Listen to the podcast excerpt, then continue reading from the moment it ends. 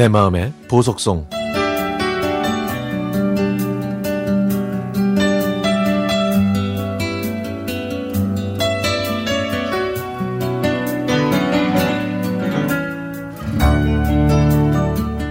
저는 태권도를 전공하는 대학에 다녔는데요.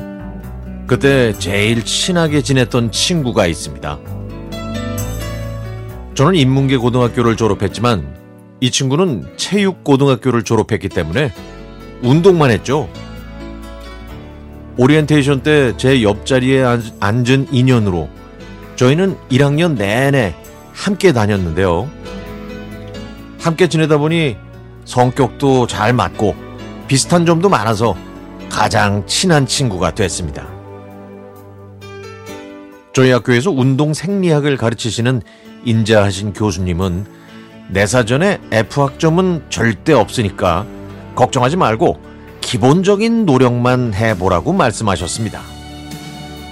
하지만 시험 볼 때 컨닝하다가 들키면 무조건 F학점이라고 엄포를 놓으셨죠.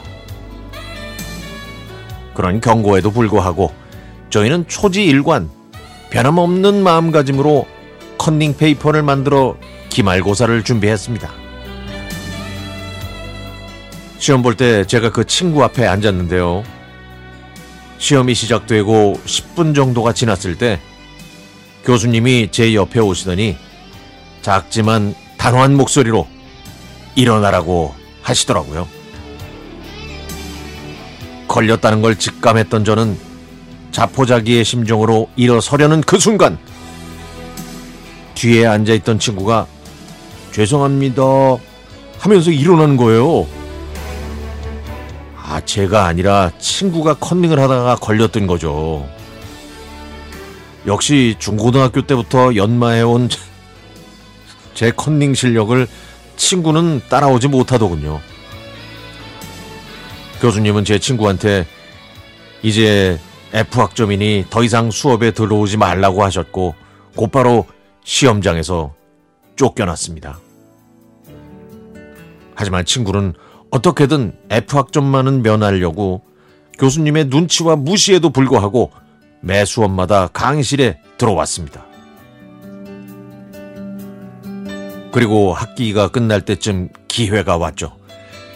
운동 생리학 수업 중에는 러닝머신 위에서 극한의 상황까지 달리는 게 있거든요. 어, 이산화탄소량과 호흡을 체크하기 위해서 우옷을 벗은 다음에 산소 마스크를 쓰고 심장 박동수를 확인하는 장치를 몸에 붙인 채 달리는 거죠. 달리기 전에 주사기로 피를 뽑고 달린 다음에 가슴이 터질 듯이 힘든 상황에서 다시 한번 피를 뽑는 위험한 테스트이기 때문에 지원자가 없는 편이었죠.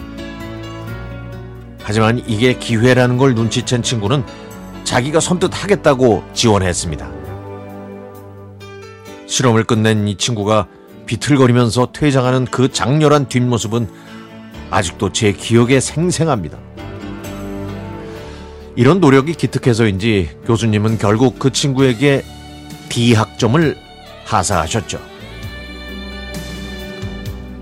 대학을 졸업한 친구는 미국으로 건너가 오랫동안 고생한 끝에 마침내 태권도 체육관을 열었는데요. F학점을 면하기 위해 끝까지 밀어붙인 그 불굴의 의지가 미국에서 성공할 수 있었던 밑거름이 된 것 같습니다.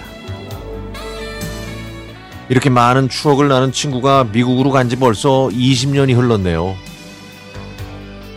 9년 동안 우리나라에 오지 못하다가 지난 12월에 오려고 했는데 결국 오미크론 그놈의 그 코로나19 바이러스 때문에 결국 취소했다고 하네요. 제 인생에서 마지막 순수함을 함께했던 그 친구가 많이 보고 싶습니다. 다시 만날 때까지 건강하게 잘 지내길 바라면서 미국에 있는 그 친구와 함께 이 곡을 꼭 듣고 싶습니다.